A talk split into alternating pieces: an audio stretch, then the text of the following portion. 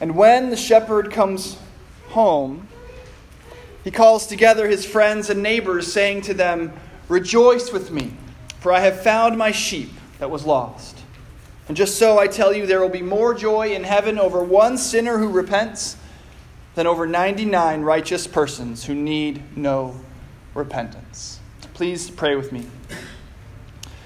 Dear God in heaven, we ask you to join us here this morning, and we trust that you have kept your promise and are here with us. May my words be your words, and all of our thoughts your thoughts.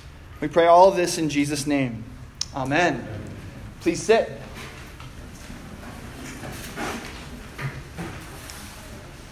Everybody, everybody, I think, has one of those friends who always goes too far. You know the one?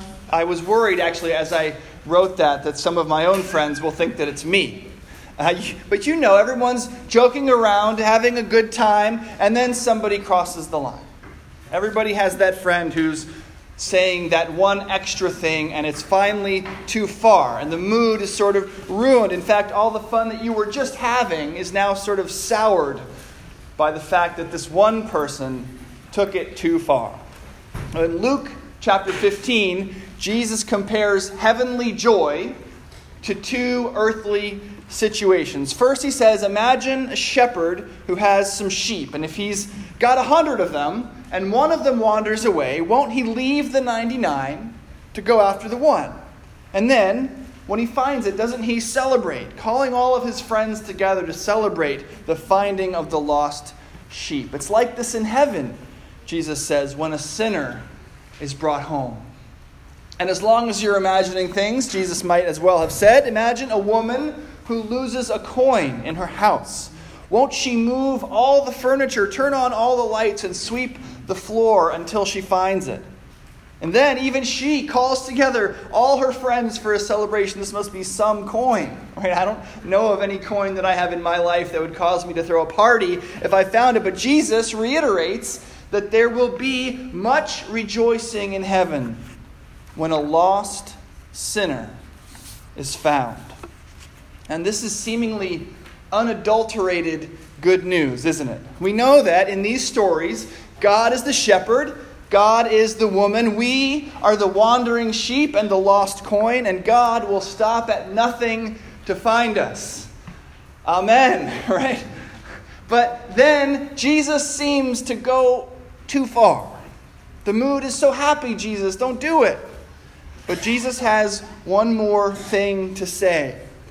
And doesn't that last sentence of his catch in your ears? In both cases, for the lost sheep, there will be more joy in heaven over one sinner who repents than over 99 righteous persons who need no repentance.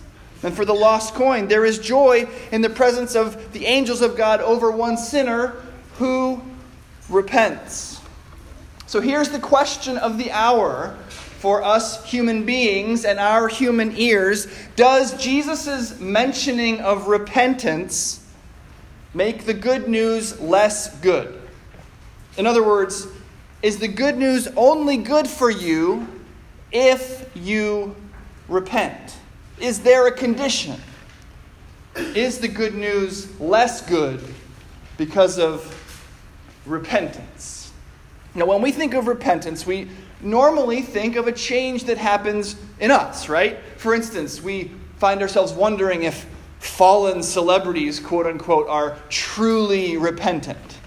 Are they really sorry for what they did? The standard way that people think of repentance is the process, the internal process of realizing we've done something wrong, making a decision to change, and usually telling someone else, whether it's your priest or the person you've wronged, about your realization. And that is how we normally think of repentance.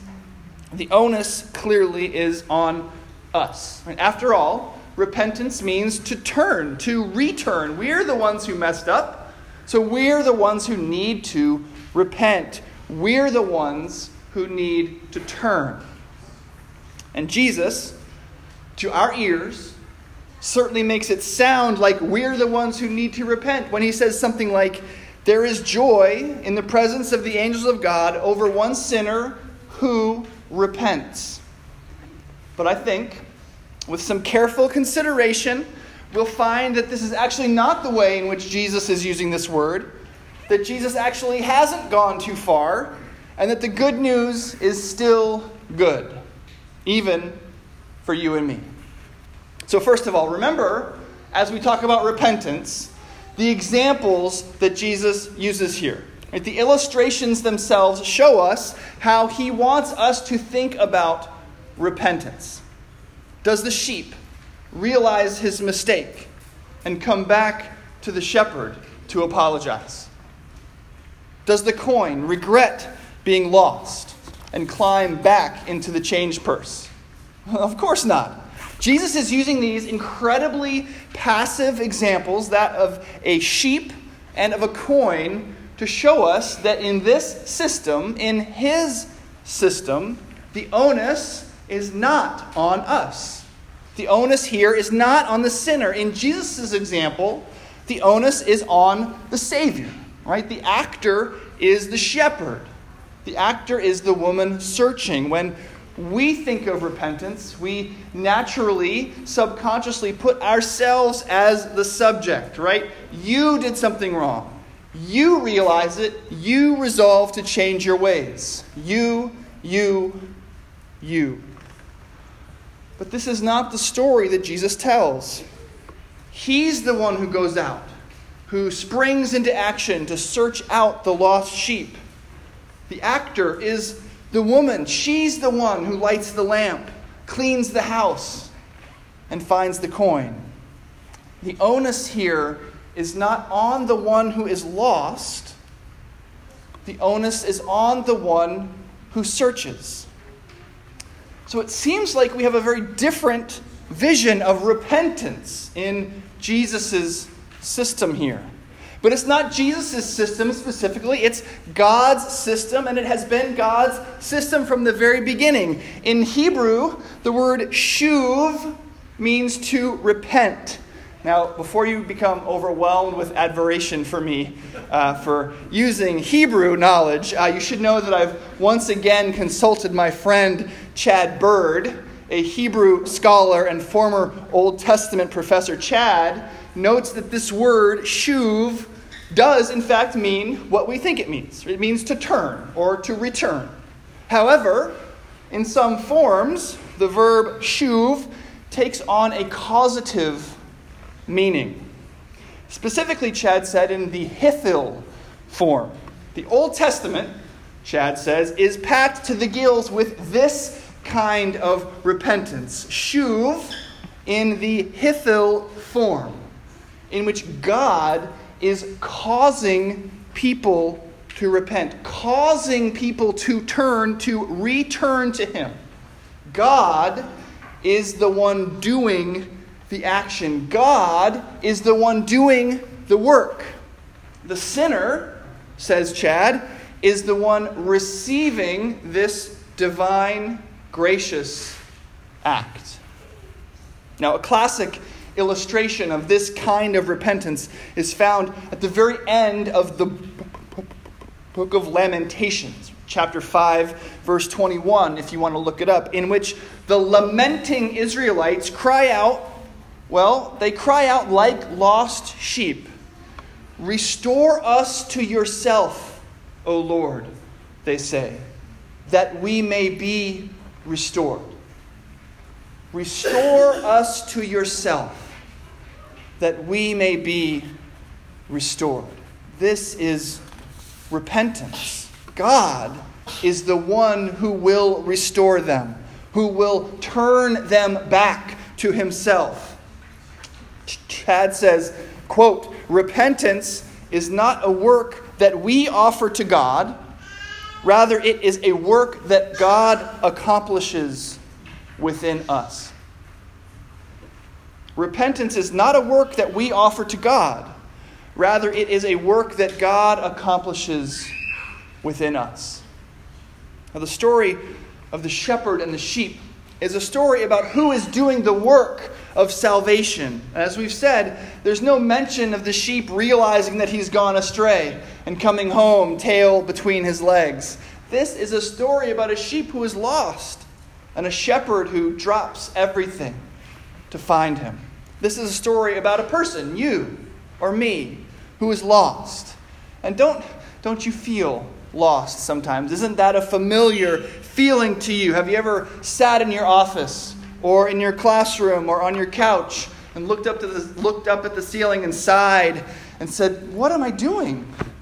Where am I going? Or have you looked at your kids and thought, How on earth am I going to do this? Or have you looked at your savings account lately? We so often feel lost. And our God does not ask us to find him. Our God sent Jesus Christ, his only Son, to come to us. And if the shepherd in the story is God, and we are the lost sheep, then Jesus is the search. The very person of Jesus Christ is God's hunt for us, to save us from danger, to return us to the fold to repent us. We trick ourselves into thinking that it is up to us to come back. We have to stop making bad decisions and start making good ones. We have to turn our lives around. We have to be better people. And this constant self deception is why Jesus chooses a sheep to play our role in the story. A sheep he could not have chosen a character less capable of getting itself out of trouble. The sheep is completely dependent on the shepherd, and we are completely dependent on God. But this is good news because our dependence is answered in his search. The shepherd leaves the obedient sheep to find us the shepherd leaves the obedient sheep to find you. Jesus said that, like a doctor who goes to the sick because the healthy have no need of him, he comes to sinners, not to righteous people. Knowing that we're the sick, that we're in need, that we are sinners, God does not ask us to find our way to Him. He sends His Son for us. Now, if the story of the sheep and the shepherd is about who is doing the saving, then the story of the lost coin is about the lengths to which God will go to save. Jesus tells this story to assure us, his lost ones, that there is no corner of that house which is too far gone.